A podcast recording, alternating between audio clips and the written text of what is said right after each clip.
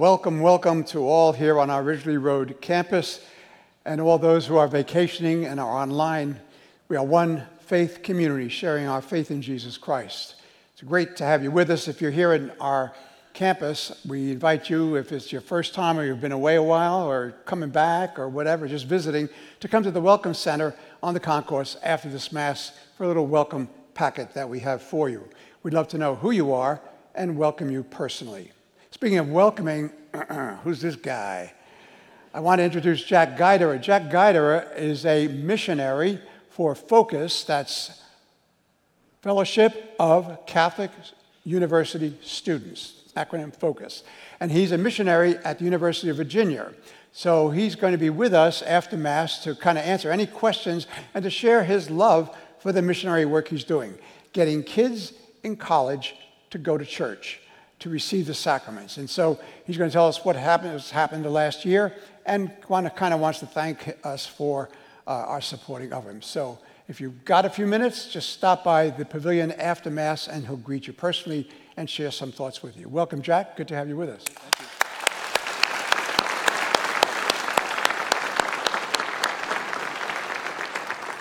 He's really something else, let me tell you. One more quick announcement. Today is Grandparents' Day, so we're going to be on the, uh, out on the, uh, the patio. No, out on the uh, plaza, patio plaza, to uh, bless grandparents. So if you're a grandparent or a great grandparent, Father Michael White and I will be out there blessing you on this very special day, right after Mass. So, for those who like summaries of where we've been the past five weeks, because this is the sixth and final week of our first summer series, I thought I'd just give them to you in summary. Every one of those weeks had something to do with bread and wine. So even in the earliest account in Exodus, we see Melchizedek, a mysterious kind of guy who's a priest and a king, who brings bread and wine to Abram, who's going to become Abraham, uh, to thank him for the victory uh, that he uh, experienced. And then in week two, we were trusting in the words of Jesus when he says, Do you, Nicholas, believe this is my body, this is my blood? And if I can trust him and I can believe his words, there's something really super there for me in receiving communion. The third week, we went on this road to Emmaus where you've got two disciples disillusioned because Jesus has died, and they're walking along with a stranger. Unknown, unbeknown to them, it's really Jesus. They have some pity for the stranger, say, Well, why don't you stay with us and have dinner? Again, we see bread and wine from Melchizedek's days, Genesis, to now, bread and wine in uh, the road to Emmaus. Jesus blesses the wine, blesses the bread. They realize who it is, and he vanishes from their sight. We saw that in week three. Week four, we see Jesus instituting the first Eucharist way back when at the Last Supper. We're going to see today how that Eucharist connects to this Eucharist. Quite an interesting feat. And then we saw in week five Paul's meaning of the mystery. He took us deeper, deeper, deeper into understanding with a little theology how this all happens and what takes place in our eating and consuming of it. So that's a quick history of where we've been. With the idea of the Eucharist is firmly established, I want to talk about how this table relates to your table, and your tables are many. And so the question comes up the four C's. Do the four C's apply to the altar and both tables, my home as well as the altar? They do. The connection, this is the first of the four C's, is that the flesh and blood of Jesus becomes me, and I become the flesh and blood of Jesus to the table at dinner this afternoon or this evening. It's also the idea of community, that the living, breathing body of believers here becomes the living, breathing body of believers in my home at our own table. Third, the third C, the empowerment of Christ's presence here becomes the ability to forgive, to forget, to love, to be there with those at the table at home. We're empowered by Christ's presence to be Christ's presence there at home. And then finally, continuity. In becoming his body for others, we kind of have those others look forward to another meal or another Sunday meal or another time to be together as family. So the four C's really apply to both the altar and the, uh, the, the, issues at home. Now, finally, this, I'm going to show you two paintings that we've been doing every week that talk about your tables as different tables, different and diverse one from another. So let's look at the first, uh, the first table we're going to talk about. It's called, it's by Edward Hooper, and it's called Chop Suey. Uh, Hooper painted this in 1928. Chop Suey, kind of a strange name for what we see here. Is this a Chinese restaurant? No, it's not. A little history. Hooper's restaurant paintings reflect the, sh- the shifting role of women in the workplace in the 1920s. Women were becoming people in the workplace as well. And chop suey joints, taverns, and cafes were places where the, the new female workforce was most welcome. Most welcome. And yet, take a look at these, this woman in this picture. The woman facing us is the painting's focal point. Although the scene takes place in a social environment, notice that there's a sense of loneliness, isolation that's prevalent. She's facing us and she's sitting with her companion, but does she, she doesn't seem to be connecting with her. The figure is isolated. She's withdrawn. She's reserved within herself. Even though we get a full view of her face, there's a certain detachment to her. And Hooper accomplishes, accomplishes this, by the way, with the stark makeup he has on her. So I ask you, what word or words would describe the scene for you? Would it be isolation, lonely in a crowd, attempt at connection, apathy, dis-ease, tension, vulnerability? So we have two women companions having tea in a chop suey place where, as part of the new female workforce, they're welcome, and yet she doesn't look very welcomed to me. And to make the point, our meals, our family meals, our meals at Mass each Sunday can feel like the chop suey place. We can feel down or disconnected or distracted. So, whatever word came to your mind when you saw that painting, just hold on to it. We're going to need it in a while. Let's look at the final picture. It's one you're very familiar with, and it has a capacity to kind of warm your heart. It may call to mind last Thanksgiving or Thanksgiving's past when loved ones gathered around a table resplendent with roasted turkey. It's called Freedom from Want, and it was painted by Norman Rockwell in 1943. So, what would be your description of this scene?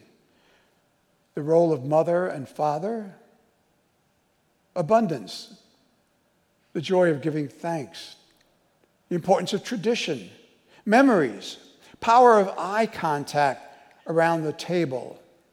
Well, the painting is about freedom from want, not freedom for excess, and the joy there is in sharing what we have with those we love.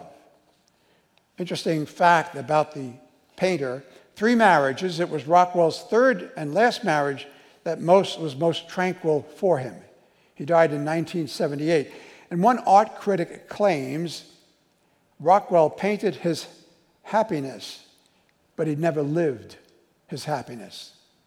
Thanksgiving meals can be like that. Your meals can be like that. This Mass as a meal can be like that. Paints, paintings of our happiness, but not living our happiness. The quote reminds us that even our special meals on a holiday, an anniversary, a birthday, whatever it is, or even this meal on any given Sunday may occasion both positive and negative feelings for us. We may look happy, yeah, but there are many hindrances to our joy.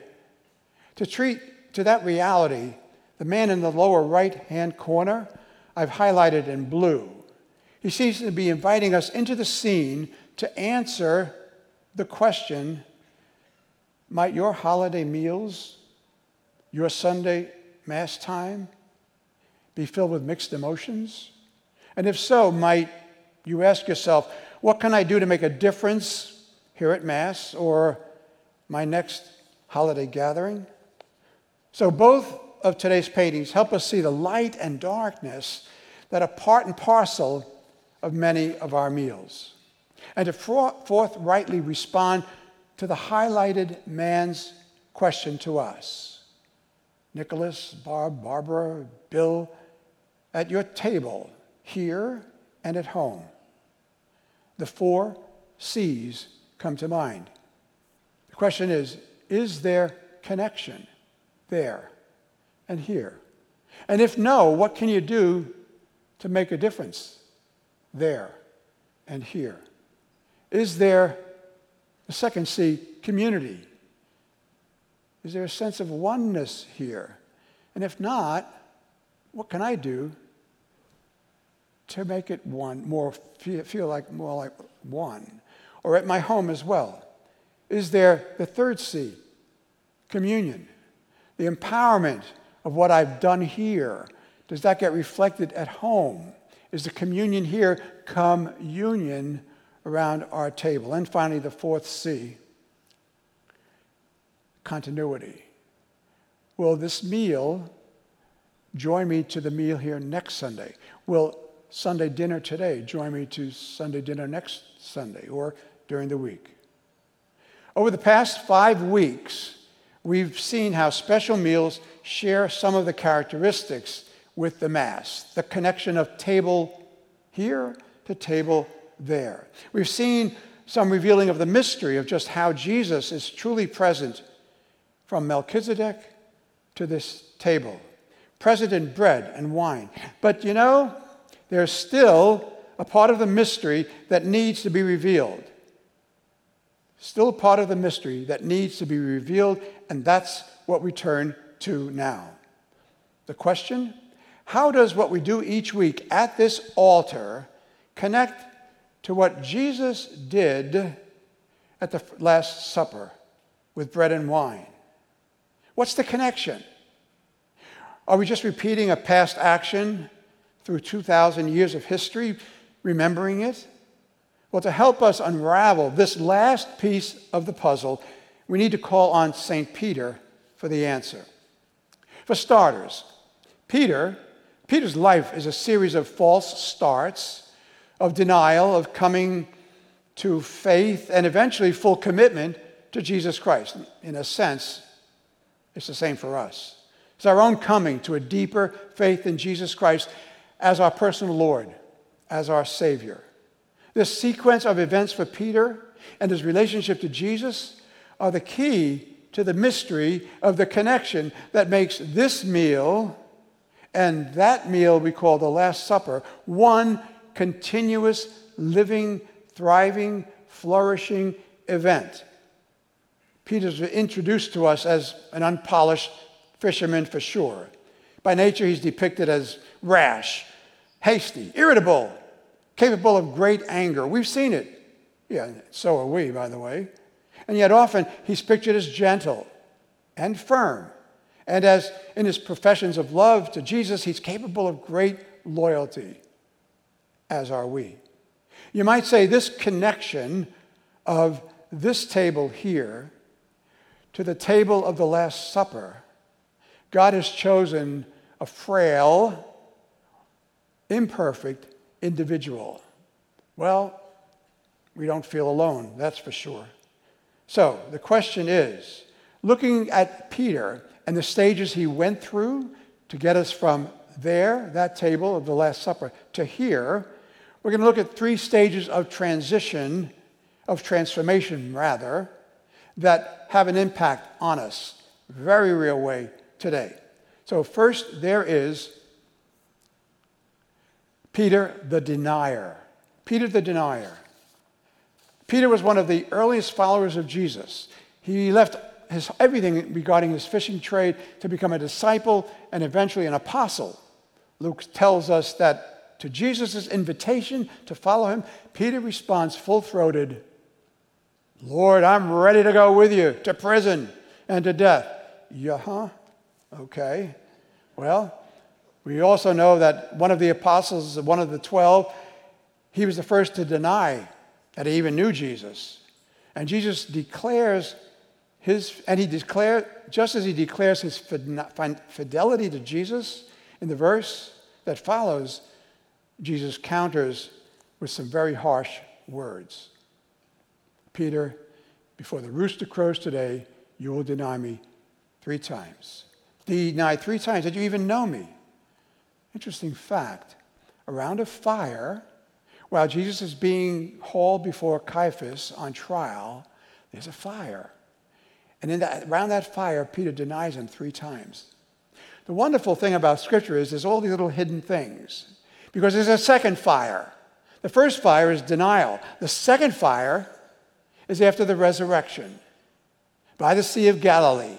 Around a fire, eating broiled fish, Peter professes his love of Jesus. And Jesus says, Feed my lambs, feed my sheep. First fire, denial. Second fire, he's there reinstated. Three denials become three affirmations. So, Peter the denier, really clear. The second is that there is Peter the rock. Peter the rock. Now, Jesus gives him the name Peter because the rock in Greek is Petra. The rock in Latin is Petrus. Petra, Petrus. In both ancient languages, it's the word for rock. It's chosen specifically by Jesus, and Jesus names Peter that, the rock. Clearly, he knew what he was doing.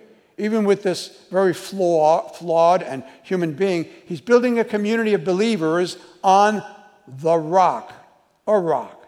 But, you know, Jesus couldn't chance it. So when he and the disciples come to the region of Caesarea Philippi in the north, Jesus asks them all this question Who do people say the Son of Man is? And he presses Peter in particular because who do people say becomes, but you, Peter, who do you say? Ah. So he goes from the 12 to Peter. There's some singling out, there's some intentionality on Jesus' part. What's interesting is that Peter responds full throated with this stunning response You're the Messiah, the Son of the living God. Now, notice all three evangelists, the synoptics we call them, record these words word for word. The denier has become the rock. And finally, kind of topping it all off, is Peter the pastor. Peter the pastor. With Peter's stunning response, which we just heard, Jesus then commissions. So Jesus has some security. He's going to be the rock. Jesus has tested him. He's responded Messiah. And now he's going to commission him with these words Blessed are you, Simon, son of Jonah, for this was not revealed to you by flesh and blood. Uh uh uh. This isn't your idea, even your generous response. It's my Father in heaven. And so I tell you, you are Peter. And on this rock, I will build my church. And the, even the gates of hell will not prevail against it. Jesus was to add to his commission now not only the names Peter, the foundation of the church, but how. How, as the leader, Peter is to exercise that leadership. Recall the three times again. Jesus tells Peter, Feed my lambs, feed my lambs, feed my lambs. He's now the chief shepherd and feeder down through the centuries. And this is the connection I want to make clear. As I already mentioned, the threefold denial of Peter the night he's arrested is reversed in the threefold commissioning him shepherd to feed the flock.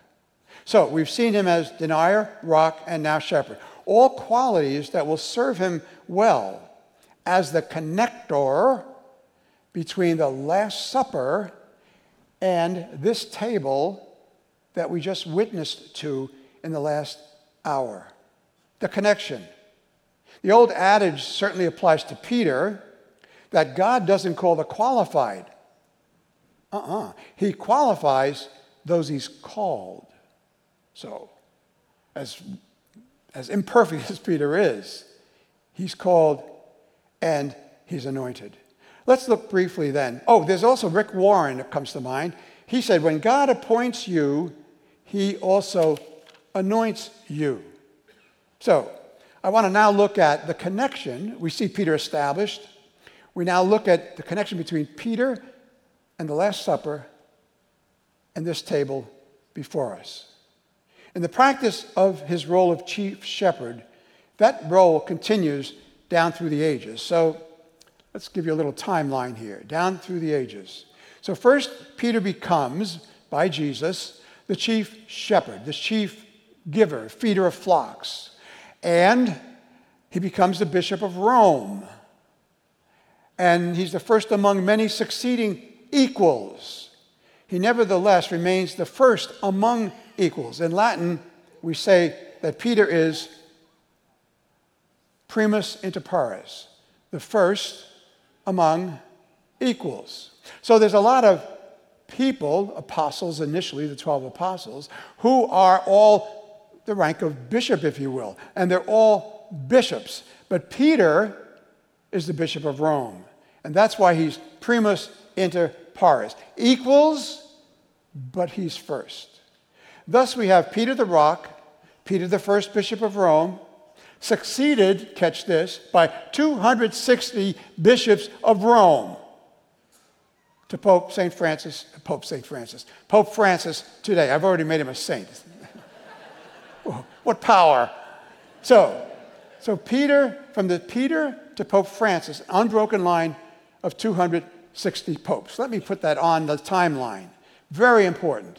No breakup, no discontinuity, complete connection. And those 260 popes, each naming and appointing bishops throughout the world, bishops throughout the ages, right down to the naming and appointing of our very own Archbishop Lori by Pope Benedict in 2012 as the 16th Archbishop of Baltimore. One single, unbroken line through 2,000 years of wars, insurrections, the Protestant Reformation, the Enlightenment, and today the widespread rejection of religion in our present day.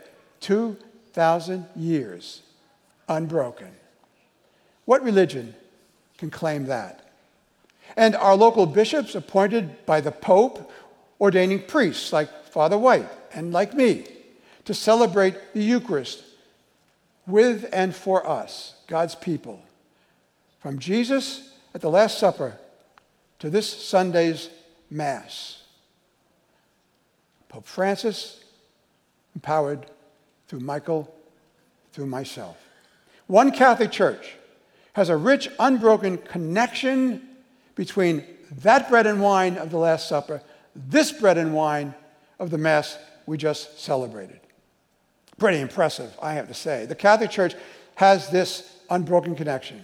The very hands of Jesus consecrating bread and wine of the Last Supper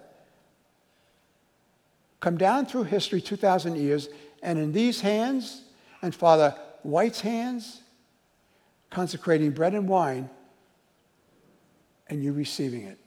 How great is that? It's time, my friends, to conclude this first of our summer series. We leave it declaring unequivocally that the Sunday Eucharist is Jesus' very feeding of us with his own flesh and blood. Unlike any other food that we eat, this food becomes our own flesh and blood. In eating, we become what we eat. The Lord Jesus himself. And where do we go? To our tables, so that this table empowers us for those tables. And if you've been away from the Eucharist for whatever reason, apathy, unforgivable sin, ongoing fault you can't shake, then it's Peter's your kind of guy. Sinful, contrite, reconciled, transformed. If that's your situation, then Jesus' words are for you. Bill, Barbara, Barry, do you love me? Feed, be fed, feed others. Why would you ever miss a chance for the very bread from heaven, this kind of food, this kind of nourishment? So I ask you, will I see you here next Sunday? Let the church say amen. amen. Are you sure? Amen? amen? And the Sunday after that? Amen. And the Sunday after that? I think you got it, and that's a commitment. It's a, more than a handshake. It's a testimony to your love of Jesus Christ. Be assured that Jesus will be here every week for you. The question, of course, is will you be there for him and for us? Let us pray. Gracious God, you have given us six weeks to connect the dots and uncover the mystery of your love for us. In your creating us out of love, you gave us your Son Jesus as the way to overcome our weaknesses, express our love in return. As if that were not enough, Jesus gave us his flesh and blood to sustain us each week in our return to you. What joy that is. In the Eucharist of this altar, we are fed each week to return to the table of our home, to continue that feeding, not just with physical food, but with spiritual nourishment that our relationships offer us. Help us to experience the table of the Lord and the table of our home as one, tables where Jesus is present as our silent guest. May we continue to treasure the feeding at this altar and the feeding in our homes. We pray in gratitude through Christ our Lord. Amen. And as we close this six week series, let us now stand and sing. Thanks for watching. Be sure you hit that subscribe button so that you don't miss a thing. You can be part of our mission to love God, love others, and make disciples by sharing this video. We're grateful that you're part of this community.